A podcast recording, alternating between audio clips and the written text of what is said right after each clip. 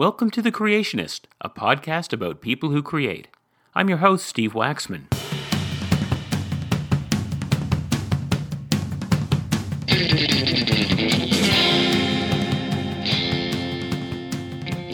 I never really know where I might find my next guest.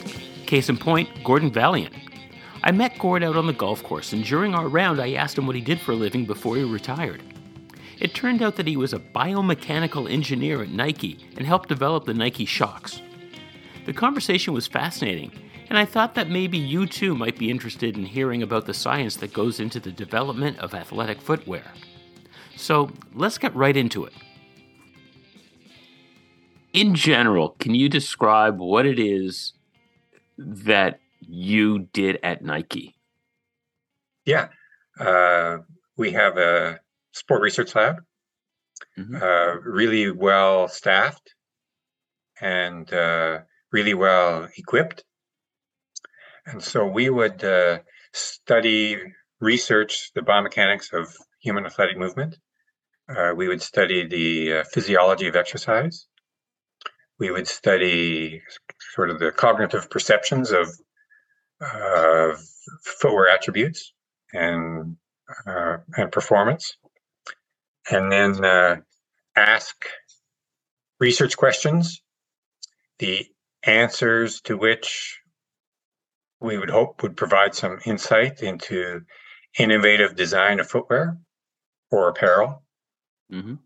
And then work uh, closely with designers and developers and marketing to uh, realize some innovation in product design. So we were the we were the scientists asking the research questions, conducting the research experiments, and then you know, studying hypotheses and looking for answers, and then uh, to these research questions, and then turning those answers into design insight. All right. Well, that's look at the uh, this, this, is what this is about the scientific approach of uh, creating footwear. Um, so, does the process start with with the well? Actually, who does the pro? Okay, I'm. I'm Pro- I'd say it, mostly the process starts with marketing.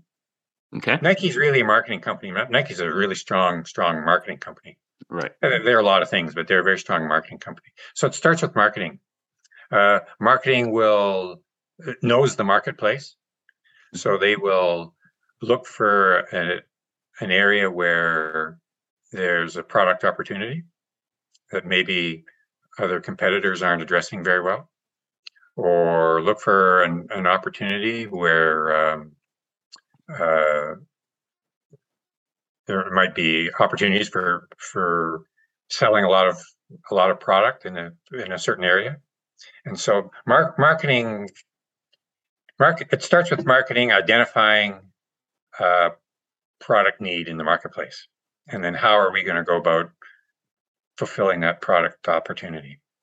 So they would come to you with, we want to design, I don't know, a, a new cross trainer or a, a new. Yes. And and would that be we want to design a new cross trainer for a particular um, gender, or is it a, a, a for a for a market um, yeah, usually it's pretty it's it's pretty specific. You know, we like I said, maybe there's an opportunity in the marketplace that no one is addressing very well, or maybe there's a, a, a place where we want to compete against a, a, a, competitor that's doing really well in an area, and that we think we can take some of that business.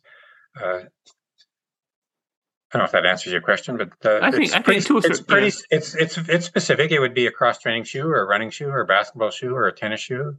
It could be a men's shoe or a women's shoe. Uh, it could be kids. Mm-hmm. Uh, it could be uh, for a product in Europe or North America or Asia or South America. It's it could be quite specific. It, now, so and, does... and every season there are there are dozens and dozens and dozens and dozens of of, of products being introduced.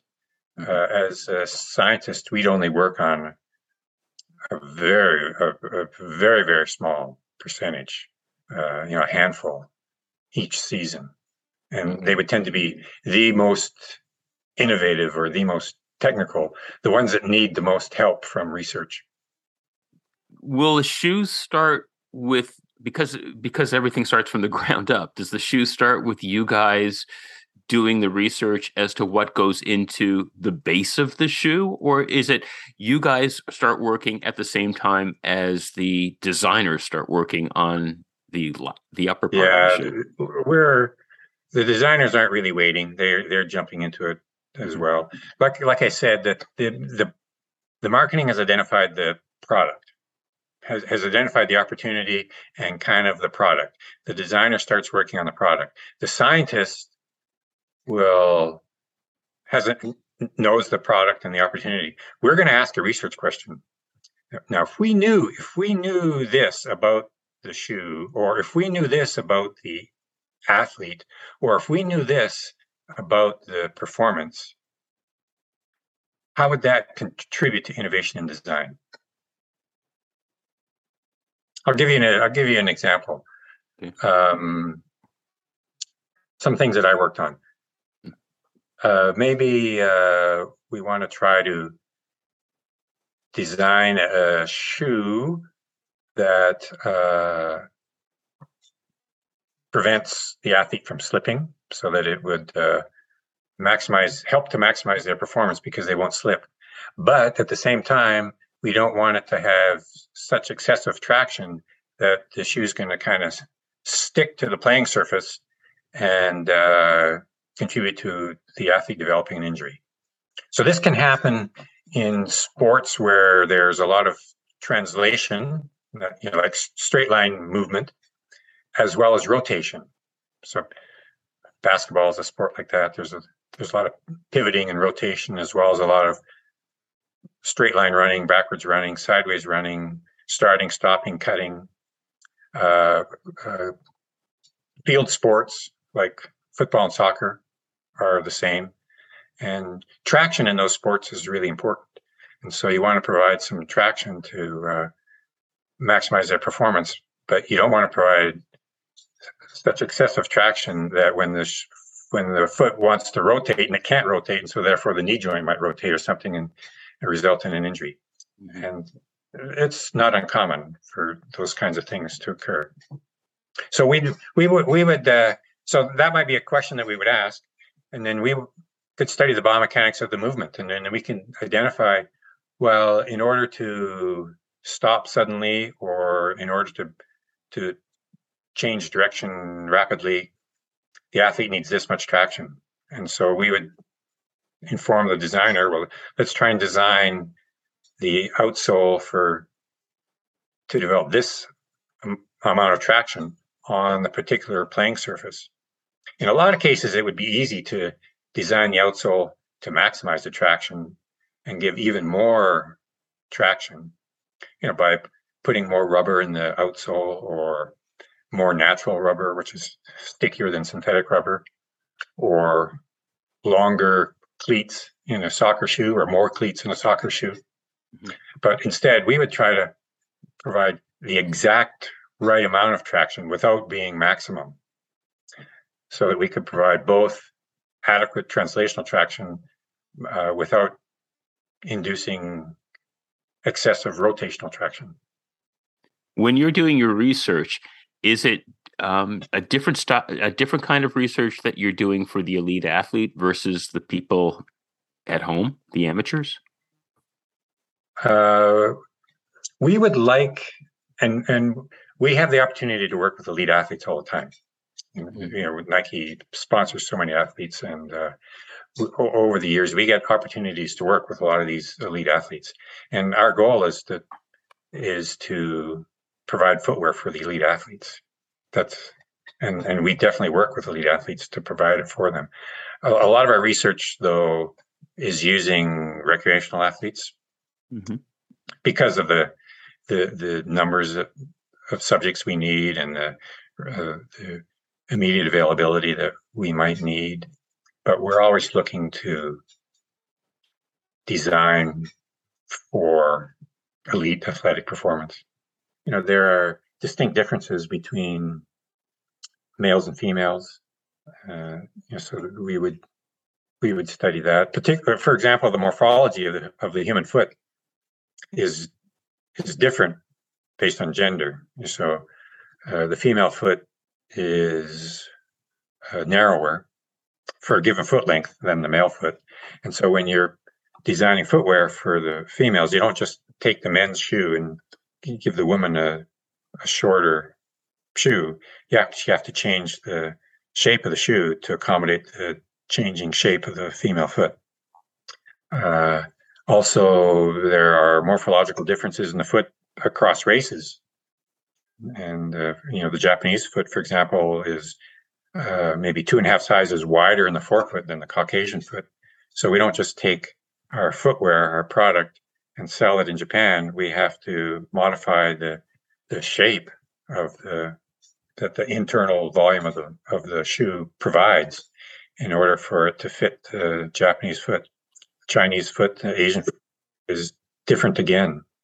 And and uh, the uh, the long foot, you know, the size 13, 14, 15, 16, 17 feet that are on the seven foot tall basketball players has a different shape than your foot and my foot. If uh, you know, for let's say uh, a seven foot man is two times is twice as tall as a three and a half foot person, but is not two times wider than that person, and so uh, a foot that uh, is is maybe um, uh, let's say a, a, a, foot that's twice as long is not twice as wide. And so as the foot gets longer, it, it gets proportionately narrower. It gets wider as it gets longer, but its proportion is narrower. And so as we're making uh, shoes, this, the same basketball shoe uh, in a larger size, we have to actually accommodate the changing morphology of the foot that it's designed for. You know, we have very large databases of all this information, and it's it's it's proprietary information, of course. You know, we you know we we we study extensively around the world the morphology of the foot, and we've we study the genders and the different races, and and make appropriately fitting footwear where we're selling it. Okay, yeah, I mean uh, that's that's what I was curious about. Is like at at at how high a level do you do your research and then bring it to the general public? Uh, there are times when we have when we have opportunities to study it at the absolute highest level. I mean, you know, we'll we'll work with track and field athletes who are world record holders and uh, gold medalists, mm-hmm. and we'll work with professional athletes that that play in the uh, NBA or uh, professional soccer players, top tennis players in the world. We we definitely have those opportunities. When you when you are doing your re- research year to year, has the science changed so much that doing a soccer shoe, for instance, one year, uh, the research the science has changed enough that a fo- a, the year following you have to start all over again because of findings in uh, science.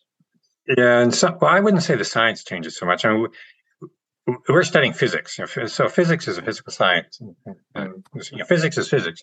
But but what changes, and sometimes there's pretty rapid changes, are materials. Materials have changed unbelievably during the course of my career.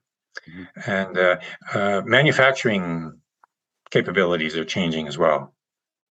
Uh, you know, we're 3D, we're 3D printing components for footwear.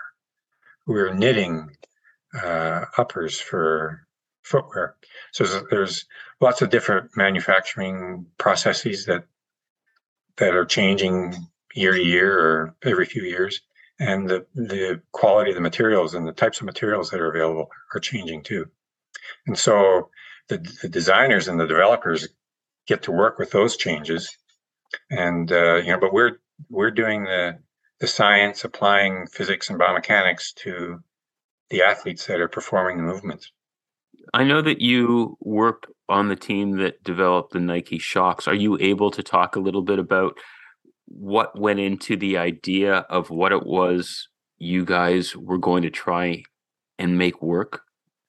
Uh, yeah, I, I, I can talk about some of that, sure. And and uh, Nike Shox uh, ultimately became just a very, very innovative way to cushion the uh, impact forces developed during running. Uh, specifically, the impact forces that are developed when runners' heels land on the ground. And a lot of that research uh, required us to study the interactions between cushioning and stability and the sort of the, the compromises between the provision of cushioning characteristics and the provision of stability characteristics in footwear design. You can appreciate you know, having these four independent columns underneath the shoe might be a little bit wobbly or uh, less stable than more conventional shoe design. And I, ultimately, I think we came up with a design that uh, provided enhanced ways to cushion forces, certain kinds of forces in, in a unique way, without compromising the stability of the runner. Who starts the Who starts the idea that we want to put some shock absorbers into a shoe? Like, how, yeah, it didn't. It didn't really start that way, but it evolved. It evolved that way. It's it's this goes back a long time ago. This goes back to the early 80s mm-hmm. uh, when we started working on it. And I'm not so sure uh, in today's marketplace that we would have the luxury to have so much time to, to study it. But it really started out as a research project, kind of a, a and we were looking at the compromises or the interactions between stability and cushioning and trying lots of different things like initially we were looking at fiberglass and um, uh, building sort of leaf leaf springs out of fiberglass and putting them in in footwear, and then that it quick, quickly evolved into carbon fiber, a little bit more sophisticated, uh, and uh, we had a lot of failures along the way, and we keep addressing these failures, and it just eventually evolved into back into foam, but columns of foam. So it was a long, it was a, it was a long iterative process of, of, of failures and and problem solving, and then you finally we we we we we came upon something. It wasn't really stumbling upon it because it was it was a very systematic, long process. But we came across something that was innovative, and uh, we wanted to see it through pursue it to the end. So how it's many? Still, you can still buy the, these shoes today, and it's mm-hmm. it's it's uh, very very innovative and uh, and different and unique.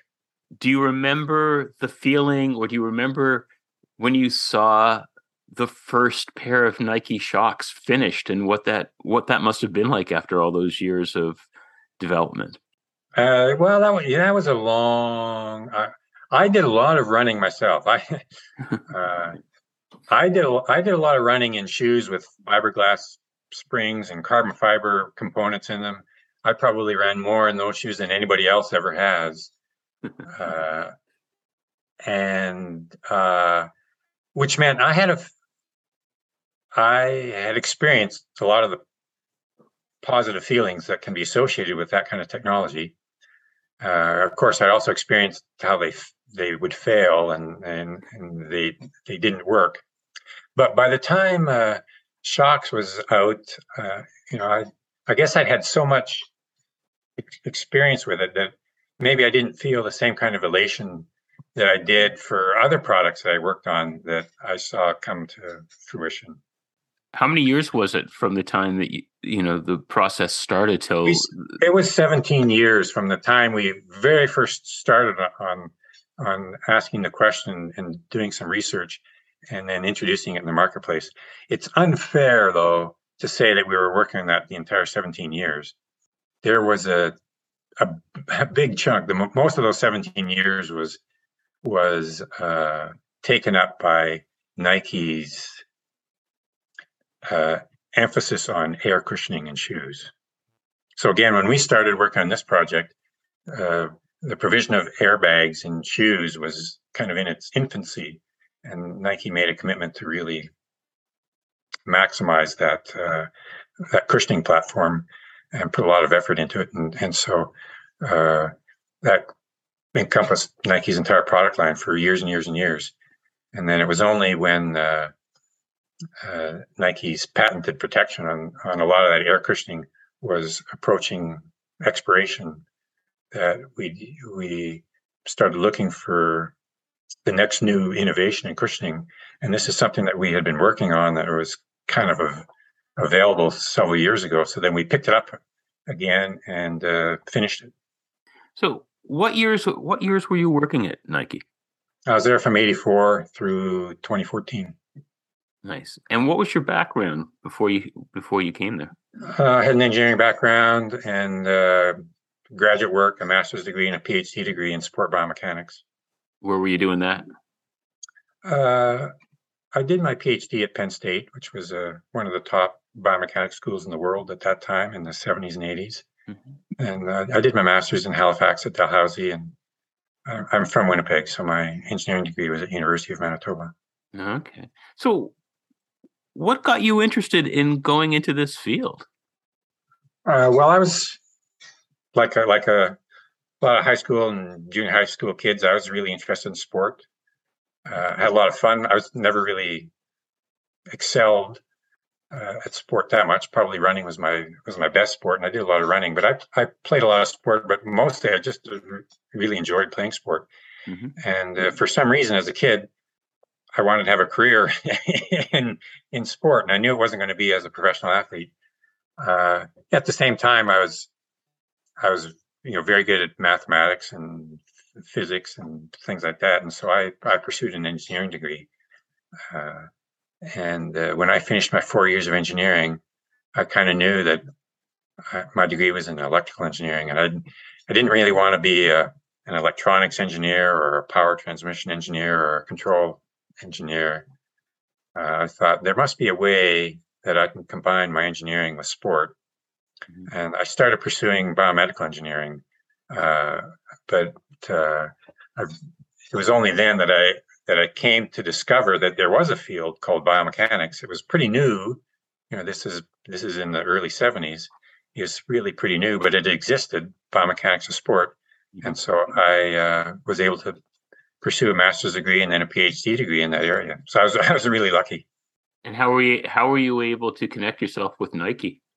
Uh, again, I, guess I was pretty lucky uh, my advisor at, at, Penn State was had written a book on the science of the running shoe, and he was doing research for uh, different running shoe companies. Nike was not one of them, but uh, he was well known to Nike, and Nike had an opening, and sort of came to to Penn State and said, "We have we have an opening. Do you have anybody?" and and I was close to graduation, and and so I interviewed for the job. So it was it was just a matter of timing, timing, and and uh, the fact that I was at Penn State, uh, I think, helped a lot. Okay. Oh, I have, I have a. It was a perfect job. It was a perfect job for me, and and uh, you know, I did it for 31 years, almost 31 years, and uh, I didn't want to do anything else. It's it was uh, the job I wanted, the job I trained for, and the job I liked once I had it. So it was it was awesome. Was, it's just a lucky career for me this might be this might sound silly, but I think that you've answered a very important question during this interview. No more will anyone ask, is it Nike or Nike? Yeah, I, I find Canadians, uh, I find a lot of Canadians that pronounce the company's name Nike. The founder of the company uh, tells a story where, uh, you know, the the I think one of the initial logos for the company was the, the word Nike all in lowercase, and it was written in script. And uh, uh, it was at, at, a quick glance, it could be confused for the name Mike. And so he changed he he he changed it to uh, uh block letters rather than the lowercase written script to to prevent it being confused by the word Mike. And that's perhaps why a lot of Canadians pronounce the, the name Nike rather than Nike. It's named after the Greek goddess of victory, Nike. So now in your retirement, are you loyal to the brand still? Oh yes. Yeah. So I'm still playing with Nike golf clubs, even though they're Nike's been out of the business since 2016. Mm-hmm. Uh, and the clubs I'm playing with now, I got when I retired, so they're eight years old. And of course, I still wear all, you know, Nike shoes and Nike apparel. I'm I'm very loyal to the brand. I think, and I think every long-term employer. I have a lot of friends who are retired, long-time Nike employees. Uh, they're not all still playing with Nike golf clubs like I am, but they're all still loyal to the brand. I hope that you enjoyed this episode of The Creationist. If you haven't already, please check out some of our past episodes. You can also follow the Creationist podcast on Instagram and Facebook to find out when new episodes are released. Also, we'd love for you to rate and review the pod on Apple or Spotify. Thanks for listening. The Creationist is mastered in post production by Paul Farrant. I'm Steve Waxman, and I created this podcast.